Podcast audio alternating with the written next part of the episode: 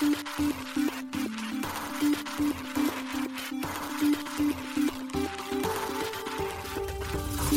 しい経済ニュース。この番組では現当社のメディア新しい経済が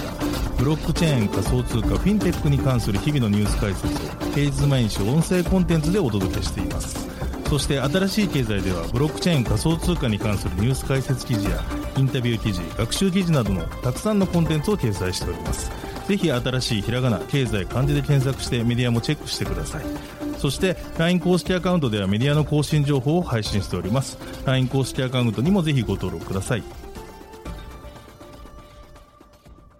現当社新しい経済編集部の大塚です。高橋です。はい本日は2月の29日木曜日です。今日のニュースいきましょう。バイナンス幹部らナイジェリアで拘束。同国中銀総裁から批判もバックパックが約25.6億円の資金調達実施。プレイスホルダー VC ソラナ・ジトラが参加。ステップン運営ファインドサトシラボがガスヒーローをクローズドベータテスト版に戻す。エコシステム再設計で。アメリカジェミナイ規制当局との和解で顧客に11億ドルの払い戻し。罰金支払いもロイター。ビットコインステーキングプロトコルバビロン。テストネットをローンチ。ビットコインに特化した決済アプリストライクがアフリカにサービスを展開。OKX がトルコに暗号資産取引所 OKXTR 正式ローンチ。米クラーケン機関投資家向け新ブランドクラーケンインスティテューショナルローンチへ。 Crypto.com ラテンアメリカ最大の投資銀行 BTG パクチュアルと提携。コインベースのアセットリカバリーツール BNB スマートチェーンとポリゴンのサポート開始。コスモス開発会社オールインビッツガバナンス専用チェーンガバジェン立ち上げとコスモスのフォークチェーン発表。ペルー大手のリマ証券取引所現物ビットコイン ETF3 銘柄を取り扱いへ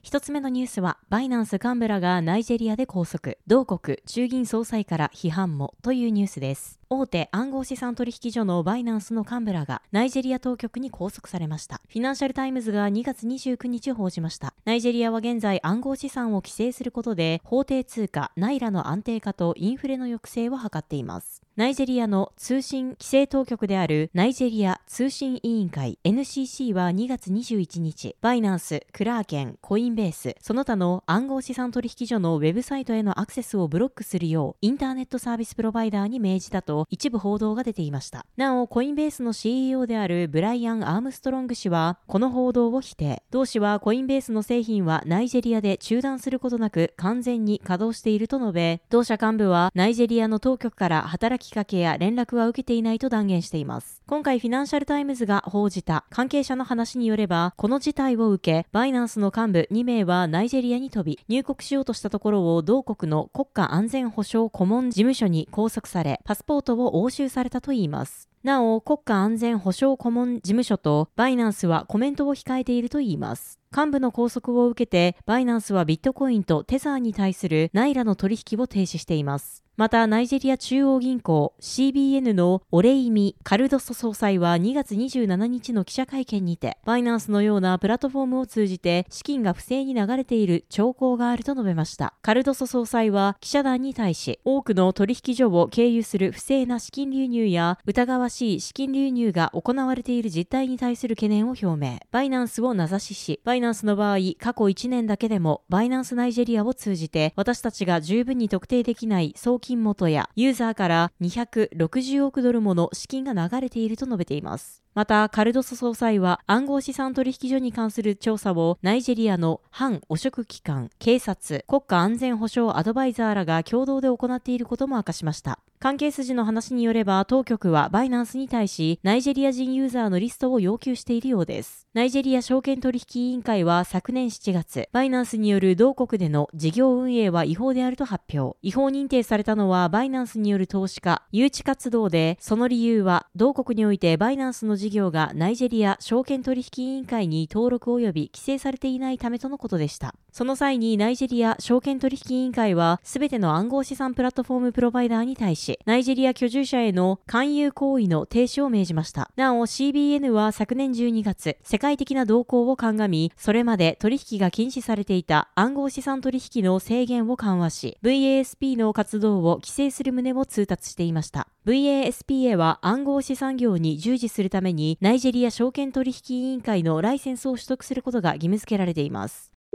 続いてのニュースは、バックパックが約25.6億円の資金調達実施、プレイスホルダー VC、ソラナ、ジトラが参加というニュースです。暗号資産ウォレット提供と暗号資産取引所運営のバックパックが戦略的シリーズ A ラウンドを総額1700万ドル、日本円にして約25.6億円でクロージングしたと2月28日発表しました。同ラウンドはプレイスホルダー VC が主導し、ハッシュド、ロボットベンチャーズ、アンバーグループ、ウィンターミュートベンチャーズ、セリーニキャピタル、デルフィデジタル、およびソラナ、テンソル、ジト、ゼータ、マルジンフィ、ドリフト、モナド、ガルクセが参加しました。バックパックの CEO であるアルマーニ・フェランテ氏は、従来の金融業界はスキャンダルで溢れていますが、バックパックは違ったアプローチを持っています。足元1年間で私たちはクリプトネイティブな金融機関を構築すべく励んできました。今回の資金調達ラウンドの完了とともに、ゼロ知識証明やコンプライアンスの基本原則にのっとった形で自分たちの新しいショーを始め、それが業界全体へと広がっていけばと願っております。とコメントしました。プレイスホルダー VC のジェネラルパートナーであるジョエル・モネグロ氏は、バックパックはパフォーマンス、コンプライアンス、監査性に重点を置いている。バックパックには、バックパックには業界で最も信頼できるグローバルな取引所の一つを創設するためのスキル、野心、意欲があると確信しているとコメントしています。また、ソラナの創設者であるアナトリー・ヤコベンコ氏は、バックパックはバックパックウォレットのような卓越した製品を開拓しただけでなく、マッドラッズを通じて素晴らしいコミュニティを育んできた。彼らがユーザーエクスペリエンスと信頼性で卓越したグローバルな取引所を構築するのを見て感動したていると述べています。ます。バックパックはソラナチェーン上で展開される NFT コレクション、マッドラッツのクリエイターでもあります。また、ソラナ開発フレームワーク、アンカーの開発者でもあります。なお、バックパックは2月26日にグラコネが発表した日本拠点のブロックチェーンプロジェクト5団体との連携による令和6年能登半島地震への暗号資産による寄付金募集にも参加していました。続いてのニュースはガスヒーローが再びクローズドベータテスト版にというニュースです。ファインドサトシラボ運営の Web3 ソーシャルゲームガスヒーローがパブリックベータ版からクローズドベータテスト版に戻ることがガスヒーローの公式ディスコードアカウントで2月28日発表されました。発表によるとクローズドベータ版に戻すのはガスヒーローゲーム内の複雑なルールとメカニズムを設計する上でエコシステムのバランスを取ることが困難になったからということです。ファインドサトシラボによると今後ガスヒーローのゲームメカニズムを最適化しエコシステムを再設計させるためには多くのゲーム内アップデートと微調整が必要になるといいます。その過程がプレイヤーへの悪影響につながる可能性があることからガスヒーローを再びクローズドベータテスト版に戻すことになったということです。なおガスヒーローユーザーはクローズドベータテスト版への移行後もゲームを続けるか否かを選択する必要があるといいます。引き続きゲームを続けるユーザーはゲーム開発者とコミュニケーションをとりゲームの設計に携わることになるということです。またユーザーは友人などをクローズドベータテスト版へ招待することも可能だといいます。なお、クローズドベータテストの期間中は運営側がゲームルールを再定義することやゲーム内の機能について調整、追加、削除できるということです。一方でゲームを続けないことを選択したユーザーはガスヒーロー×ステップンバッジ、ガスヒーロージェネシスヒーロー、ガスヒーロークーポンを除いた全てのゲーム内資産をバーンする必要があるといいます。また同ユーザーはファインドサトシラボが提供する商品やプロダクトと交換ができる FSL ポイントかゲーム内通貨として利用されているグリーンメタバーストークン GMT を受け取り可能ということです。なお日本時間で今月28日17時10分以降にファインドサトシラボ運営の NFT マーケットプレイスモアにてゲーム内アセットの売買を続けるプレイヤーは引き続きクローズドベータテスト版をプレイしたとみなされるということです。またユーザーはクローズドベータテスト版をプレイするか否かにかかわらず日本時間で3月4日17時10分までの間 GMT を請求できるということです。なお FSL ポイントまたは GMT の取得可能な数は各ユーザーの損失の50%に基づいて計算されるといいますが純利益があった際は FSL ポイントまたは GMT の取得数がゼロになるということです。ガスヒーローはムーブアーン動いて稼ぐ Web3 ゲームステップンを運営するファインドサトシラボが昨年7月にリリースを発表した Web3 ソーシャルゲームです。このゲームは AI によって滅亡された世界である2084年が舞台となっており人類を救うために誕生したガスヒーローが世界秩序の回復に向けて戦うストーリーとなっています。ユーザーがガスヒーロー NFT を収集し名声富権力を求めて戦うマルチプレイヤーゲームとなっています。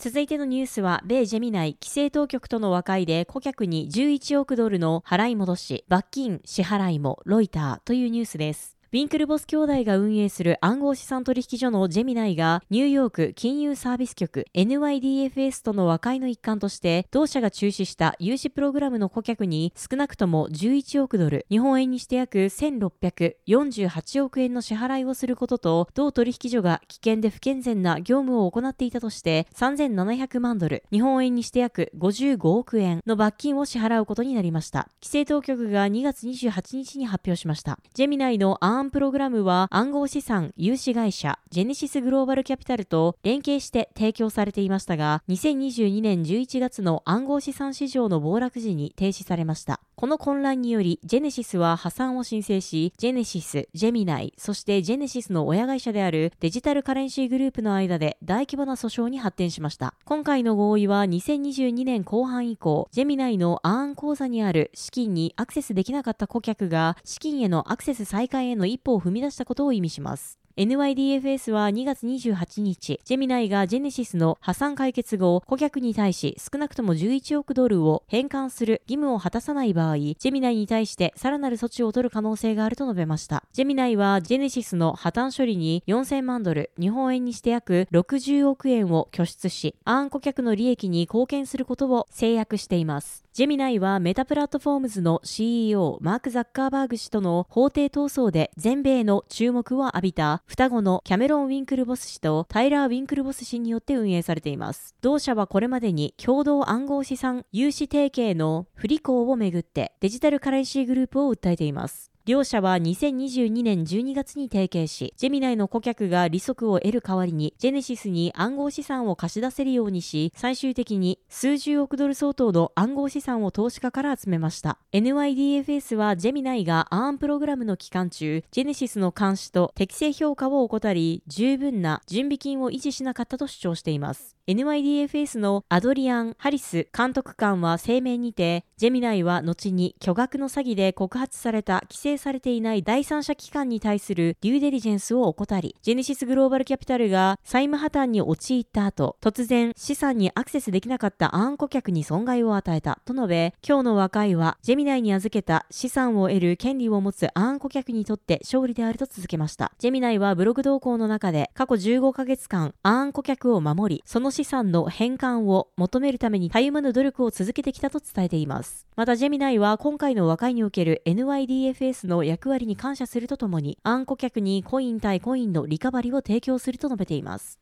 続いてのニュースはバビロンがテストネットをローンチというニュースです。ビットコインをステーキング可能にするプロトコルバビロンのテストネットがローンチしました。バビロン開発元のバビロンチェーンが2月28日に発表しています。発表によると今回バビロンはビットコインのテストネットシグネットにて立ち上げられたといいます。シグネットは開発者が本番環境に近い条件でアプリケーションやプロトコルをテストできるネットワークです。ただしビットコインのメインネットや他のテストネットのコンセンサスアルゴリズムが POW 型であるのに対し、シグネットは POA 型となっています。POA は特定のノードが新たなブロックを生成し、トランザクションを検証する権限を持つコンセンサスアルゴリズムです。そのため、シグネットは他のテストネットよりも安定しやすいという特徴を持ちます。バビロンのテストネットは一般公開されており、BTC 保有者は同プロトコルを使用して BTC のステーキングをテストできるということです。このテストネットプロセスを完了したユーザーについては、ビットコインステーキングパイオニア NFT がクレームできるということです。バビロンはビットコインを POS ブロックチェーンにステーキング資産として導入する方法を提供するビットコインステーキングプロトコルです。スタンフォード大学のデビッド・セイ教授とフィッシャー・ユー博士によって2022年に設立されました。なお、バビロンのテストネットはコスモス SDK によって構築されています。2024年に実施される次のビットコイン半減期に合わせたメインネットローンチを目指して開発が進められているようです。同プロトコルは2022年にシードラウンドによる資金調達を完了しており、その際は IDG、DHVC、プレイヤーキャピタルらから出資を受けていました。また昨年12月に同プロトコルは1800万ドルを調達。その他にも今回の発表の前日2月27日にバイナンスの VC 部門バイナンスラボがバビロンへ出資したことが発表されています。またコスモスエコシステムにおいてコスモスハブにバビロンを統合する提案が2月13日にされています。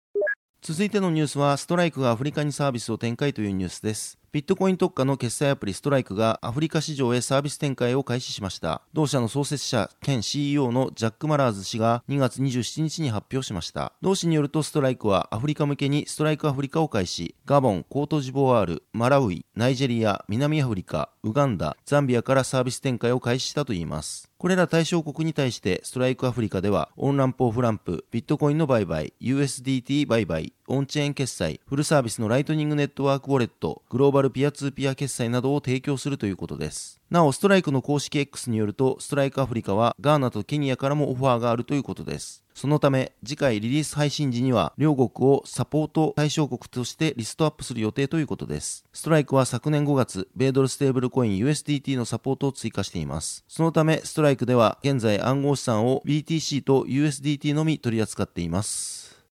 続いてのニュースは OKX がトルコにサービス展開というニュースです。海外大手暗号資産取引所 OKX がトルコにて新たな取引所 OKXTR を開設しました。OKX が2月27日発表しています。OKXTR ではトルコの法定通貨トルコリラの直接入金が可能ということです。同取引所では USDT トルコリラ、BTC トルコリラ、イーサトルコリラなどの主要な取引ペアをユーザーに提供するといいます。OKX は昨年5月、トルコへの市場進出を発表していました。その後、同取引所はトルコにオフィスを開設し、現地で人材雇用をしました。現在トルコではマネーロンダリングやテロ、資金供与を防止とするための対策が不十分なグレーリストからトルコを除外するよう国際犯罪監視団を説得するため暗号資産を対象とする新たな法律の準備が進められています。その背景として2021年に金融活動作業部会パトフがトルコをいわゆるグレーリストに格下げしたことにあります。同国メフメト・シムシャキ財務省は昨年10月31日に国会の委員会で演説を行いました。この演説にてシムシャキ財務省はパトフの報告書によればトルコは同委員会が定めた40の基準のうち1つを除く全てに完全に適合していると述べたということです。続いてのニュースは、米クラーケン、機関投資家向け新ブランド、クラーケンインスティテューショナルローンチへというニュースです。米大手暗号資産取引所、クラーケンが、機関投資家向けの新ブランド、クラーケンインスティテューショナルを立ち上げたと、2月27日発表しました。クラーケンインスティテューショナルは、クラーケンの既存商品である、スポット取引、OTC 取引、ステーキングやサービスと、機関投資家向けに特別な調整を施した暗号資産取引、投資、保管サービスをまとめて提供するブランドだといいます。対象となるのは、機関投資家、運資産運用会社、ヘッジファンド、富裕層顧客です。同ブランドでは高い信頼性とスケーラビリティ、統合しやすいソリューションが提供されるとのことです。また同ブランドは最先端のサイバーセキュリティで保護されており、優れた実績を持つアカウント管理チームがサポートするとクラーケンは伝えています。クラーケンインスティテューショナルは今年中に提供開始となる予定で、サービス群には認可されたカストディソリューションなどが含まれるようです。クラーケンは現在、米証券取引委員会 SEC と規制上の課題で係争中ですが、創業以来一貫してデジタル資産に関するルールを支持してきたと主張しています。昨年11月に SEC より2つの事業体が告発された際には、同訴訟がクラーケンが提供する商品に与える影響はなく、サービス提供を続けると発表していました。また昨年12月には、大手暗号資産取引所コインベースと同社傘下のコインベースアセットマネジメントが機関投資家向けプラットフォームプロジェクトダイヤモンドを発表していました。続いてのニュースはクリプト .com が BTG パクチュアルと提携というニュースです。海外大手暗号資産取引所クリプト .com がラテンアメリカ最大の投資銀行である BTG パクチュアルとの戦略的契約の締結を2月27日に発表しました。これにより両社は暗号資産を活用した銀行サービスを推進していくということです。これに際して両社は最初の取り組みとして BTG グループ発行の独自ステーブルコイン BTG ドルをクリプト .com へ上場させるということです。なお BTG ドルは米ドルと1対1の価値をペック固定維持したステーブルコインで昨年4月にローンチしたといいます。両社はビットコインやイーサリアムなどの主要暗号資産と取引するための効率的なペア資産として BTG ドルを促進するということです。クリプト .com は2022年にブラジル中央銀行から決済機関ライセンス EMI を取得。2021年にはクリプト .com のビザカードを同国にて提供開始していました。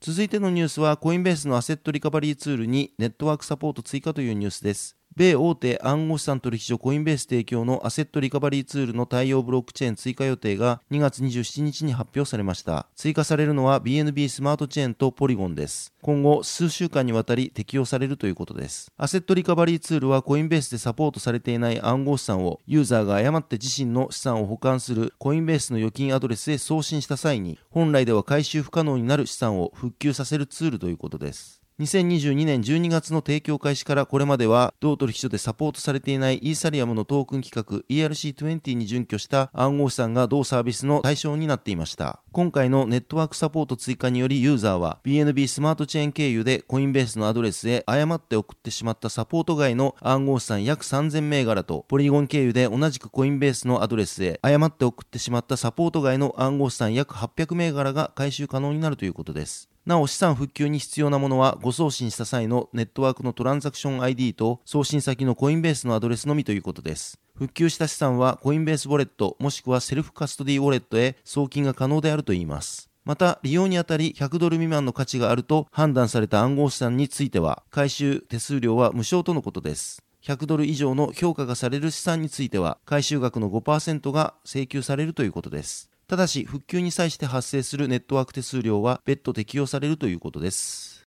続いてのニュースは、コスモス開発会社、オールインビッツ、ガバナンス専用チェーン、ガバジェン立ち上げと、コスモスのフォークチェーン発表というニュースです。コスモスエコシステムの開発会社、オールインビッツが、ガバナンス専用チェーン、ガバジェン立ち上げを2月24日発表しました。また同社は同日、コスモスエコシステムの中心となるブロックチェーン、コスモスハブからフォークするチェーン、アトム1の立ち上げ予定も発表しています。ガバジェンはコスモスハブからフォークするアトム1の構成を立ち上げ前から定義して最終決定するのを支援するために構築されたブロックチェーンとのことです。アトム1についてはコスモスハブの安全性を高めるための橋渡しや創設時のビジョンを維持するために立ち上げられるとオールインビッツのブログでは説明されています。このことからアトム1の立ち上げはコスモスハブとの競合を目的としていないといいます。なお、ガバジェンは日本時間で今月27日23時にローンチされ、またガバジェンの独自トークン、ガバジェンがエアドロップされる予定です。ガバジェンはガバナンストークンとして機能し、譲渡や取引が不可となっています。ガバジェンのエアドロップ対象者はコスモスハブのコミュニティにて、昨年11月に可決された提案、スラッシュ848アトム半減、最大値を設定、インフレ率を10%に設定、 ATOM Halving、set the max inflation rate to 10%に対して、No または No with Veto に投票を行ったアトム保有者です。アトムはコスモスハブの独自トークンです。ちなみに提案848はアトムのインフレ率を20%から10%に削減することを目標としており、これによりアトムの現在のインフレ率が約14%から約10%になるといいます。またアトムのステーキングで得られる利回りが約19%から約13.4%になるとのことです。オールインビッツはこの投票結果を受け、コスモスハブコミュニティの少数派がコスモスハブはミッションやトークン設計、セキュリティなどの革新的な側面で異なる意見を代表する派閥にますます弱くなっていると発表にて説明しています。ちなみに提案848は投票締め切りの直前まで否決されると予想されていました。しかし最終的には賛成41.1%、反対38.5%の僅差で可決された経緯があります。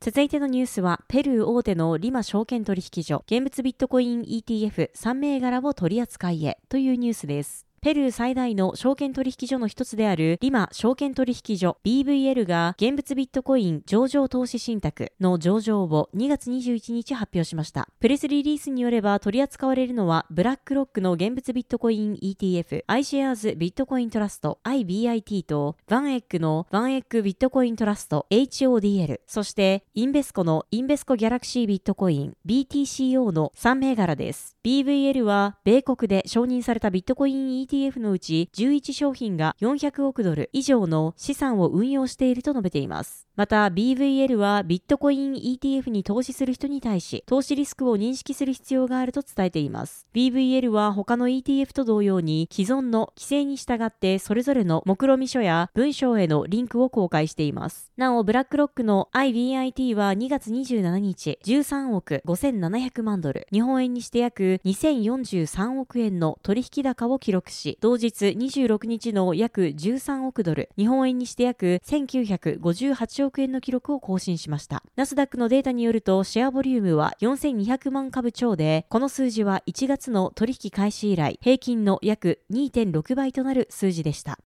はい、本日のニュースは以上となります。このように私たち、新しい経済編集部では、ブロックチェーン暗号資産に関するニュースを平日毎日ラジオで配信をしております。本日ご紹介したニュースはすべてサイトの方に上がっております。ぜひサイトの方も見に来てください。新しいひらがな経済漢字で検索して見に来ていただければと思います。それでは本日はありがとうございました。ありがとうございました。